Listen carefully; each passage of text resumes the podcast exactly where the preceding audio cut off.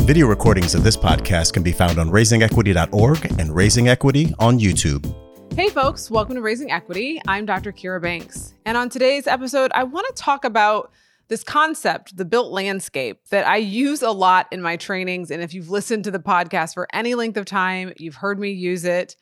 What does it mean? And I want to share a little bit about how I came to use the term, what it means, some examples, so that you can walk along with me as I use it uh, as a metaphor for understanding how we can address systems, right?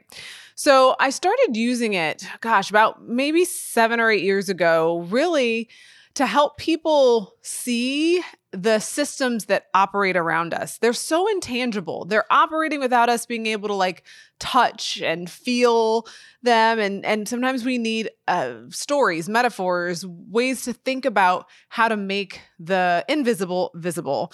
And so they operate around us and I wanted to have uh, also not only a way to see them but also a way in which we interact with our our world around us, right? And so the way that I define the built landscape is the patterns and practices that are in our environment that shape access and opportunity.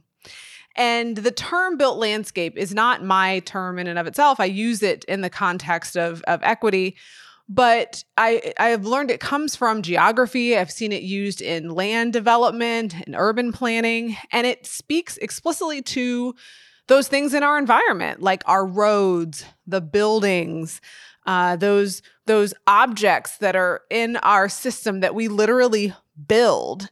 And so I like the use of the term built landscape in the context of equity because it doesn't allow us to be passive observers. It requires us to to be astute observers of what's built around us, what's the space around us, what's happening, what are we contributing to the building of, what was built before us, what are we stepping into in a way that brings us into the conversation. So, I think it's important for us to understand the idea of built landscape as it's used in other disciplines because it, it can help us think about like what shapes our our living spaces, our neighborhoods, our cities, you know, what makes them who they are. And it's often it's a, it's what gets built up around us. We know certain cities by their iconic, you know, skyscrapers, by the skyline. That's because the built landscape is unique to that city. Uh, we know different contours of of how highways work, uh, how they merge, how the exits are set up. You know, there there's certain things that we come to see and know about built landscapes that might be similar across different spaces, but then also unique. And like what makes a neighborhood unique? Think about where you live.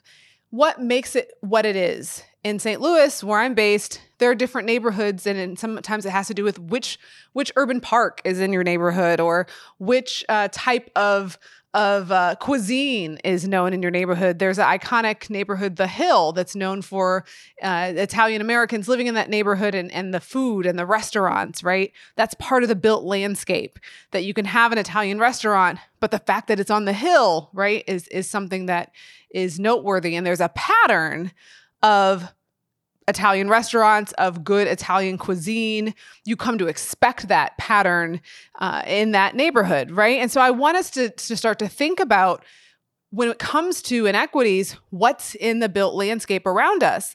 And so the the use of this term in the context of, of, of equity came about when I was a consultant for the Ferguson Commission. The Kellogg Foundation came to talk to the commission and was urging us to think about equity, not equality. So, again, you might have heard me talk about this if you've been following my work at all. I like to refer back to that moment because it was the time that I started to build content to help people understand the distinctions between diversity, equity, inclusion, what's similar, what's different, uh, what what is the work that we need to do, and they were urging us using one of the the visuals of the people at the fence. And so this is one of those times where if you're just listening to the podcast, that it might be helpful to know that you also can watch the podcast if you go to my website kirabanks.com or you can also find us on YouTube. Uh, so I will describe the visual, and you might you might know it, you might be familiar with it, but you can also watch it. It'll be on the screen. So this visual is people at a fence, right? They're trying to look over the fence, see a game, And it's to help us realize that to do things in a way that's equal, equality, give everyone the same riser, would not give people equity, access, and opportunity.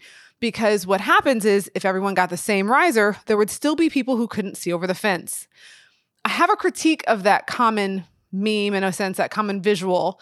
And my first critique is if you look at the visual, the people are different heights. So what we're solving for is the fact that one of the people is the shortest and that person because there's something about them inherent about them and I'm not saying being short is a deficit but in this scenario it's being framed as a deficit that's in the person that shortness is what we're solving for and why equality doesn't work right? So that's my first critique. And I think that that's problematic because too often we frame the narrative of of equity as needing to to make up for something that's lacking in a person or a people group. That this people group if they would just insert the blank, we wouldn't have to do this, right? It's false. And I'll share a little bit more about why in a moment.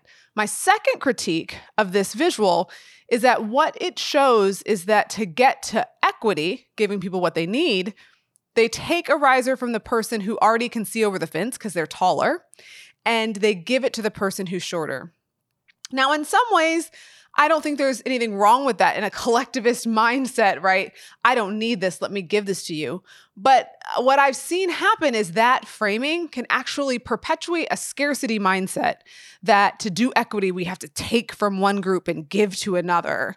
And that's also false and that's not the narrative that can help us move this work along. It can actually stop it in its tracks.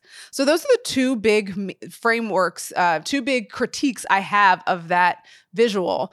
And I prefer the visual and so you'll see this up on the screen if you're watching, right?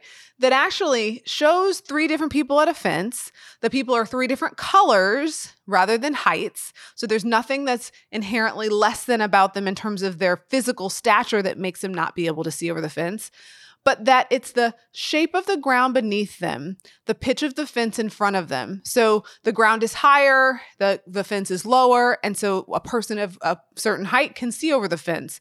But when the ground is lower, the grade is lower, there's there's less there's less ground there, right? It literally is lower, a lower grade. The fence is higher, the pitch of the fence is higher. A person of a similar height can't see over the fence. The reason I think that this visual really hits home this idea of the built landscape is it pushes us to realize that what we are solving for when we're trying to get to equity isn't that there's something less than about a person or a people group. It doesn't require that we take something from one person and give it to another. It requires that we fix the built landscape. It, we fix what's around us, what's happening in the environment. Because these people who are different colors, there's diversity, right? And so we have differences. And what's going to fix this situation isn't to be nice to someone because of their difference or include them in spite of their difference, right? So diversity inclusion can be present in this environment without equity being present. Equity means access and opportunity is not predicted on the basis of some social identity. And so in this case, we have their access and opportunity being dictated by where they are in this in this visual right? You could say by color right? Uh, and so in that sense what we want to solve for is not something about the individual person or the people group but what's happening in the built landscape. And i I think it changes the conversation because so often when we talk about inequities, we focus on hearts and minds. And while it would be great if individuals wanted to be kind and giving and and make sure everyone had what they needed I actually think it's most important to think about how, when we're in positions of leadership or positions of power, we take that power responsibly and we we are accountable to the people that we are living with and maybe even responsible for in a certain setting. And we make sure things are fair and equitable that people have access and opportunity. And so in this case the way that we would solve for it isn't to do something to a certain people group. We don't need to create a program to fix the group or to make sure that they're able to insert the blank. We could fill in the ground we can make that ground level. We could chop the fence so that it's at a level that everyone could see. There's all sorts of ways that we could solve for it. We could bring more risers in because there's other wood. It's not like there's only so many risers. It's not a finite number. And we could make sure that people had the number of risers that they need to be able to see over the fence. I share this because the built landscape is about seeing and being honest about naming what's happening around us. It's not getting caught in the narratives about what makes a person group less than or why this group consistently experiences inequities. We can create stories and narratives around that but they're often false and inaccurate narratives. One example that I often use in like corporate spaces for folks is to think about the idea of mentoring. That the person who can see over the fence and who can kind of see the way the game's played is kind of like that person who steps into a place you know, maybe because of where they went to school or because some sort of aspect of who they are, people naturally are like, I see them as an emerging leader. Maybe they remind me of myself when I was growing up, or, you know, maybe we came through the same program. And so I'm going to mentor them. I'm going to maybe even sponsor them, really put my neck out for them. They're able to see the way the game's played, those unspoken rules of the road. They're going to learn them because someone's either explicitly teaching them or they're able to observe because they're in, in the space and can watch the game be played. And so to say that we want other people at the fence to have access and opportunity is not to take away the mentoring and networking that one person has or one people group has, but to make sure that that is available to others. And so it's not enough to say, "Oh, you know what? I'll just I'll just hold this person up. I'll just prop them up so they can see the game." That would be kind of like taking a one-on-one approach to mentoring. "Oh, I'm going to pat myself on the back and help this person. Uh, I'm going to like by lifting them up so they can see the game or, you know, giving them the rules of the road." That is not a bad thing. But a systems perspective, a true equity perspective would say, you know what, what's really wrong with this built landscape is that everyone who comes to this place at the fence can't see because of the ground, because the fence. And it's a matter of seeing and identifying those barriers and then removing them so that the the whole built landscape is more equitable, not just that one person getting access and opportunity, but that you're shifting the built landscape for equity over time. One personal example that I realized as I was developing this this story around the built landscape was that at my first position, I uh, became pregnant with my first child and came to find out that the, the university didn't have any sort of childbearing leave. It just didn't exist in the built landscape. And so I had to negotiate for what my leave would look like and and you know what I thought I needed and and they were open to that. They weren't saying that you just had to take FMLA. They were open to coming up with a solution. But I said to them rather than one off every blue moon or every so often when a person decides to, you know, rear a, a human being, then you have to figure out this one off solution. Why not think about how to shift the built landscape so that it is more fair? So that when people come into the environment, they know, oh, this is what is possible should I decide to engage in child rearing.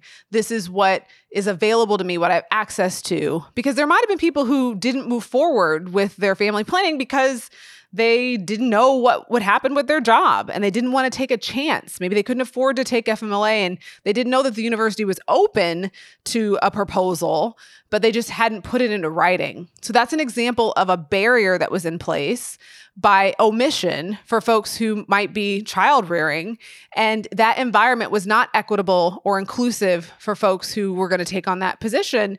And so they shifted the built landscape and added a policy so that it was no longer that you had to negotiate for what your leave was going to look like. I want you to think about this idea of the built landscape. I want you to practice seeing what's sometimes invisible around you in your different environments. I want you to notice you know what what ways of doing things what practices norms policies have been in place at the different places maybe you've worked or where you've been in community with folks and and how how did they work for you? Were they hinders? Did they get in the way? Were they barriers? Were there things that are helps? Sometimes it's harder to see the things that were helping us, but if we're in relationship with folks who are in different different positions kind of at that fence, we might hear from them their experiences. But I want you to practice seeing, naming, making visible what's invisible because to be able to shift the built landscape, we have to be astute observers of it. So I hope that this breakdown of the term built landscape helped you understand more of, of what I mean when I say it. It really is to me the essence of what raising equity is about. It's about raising our equity IQ. It's about seeing, naming, and then using and leveraging our, our power and our position to shift to make a space more equitable for everyone. That's what raising equity is about. And so it means practicing seeing the built landscape, working together to, to notice and observe and look for opportunities to shift and change. You can find more of my thoughts and my musings on Instagram and Facebook at Dr. Kira Banks, on Twitter at Kira Banks. Thanks for joining me on Raising Equity.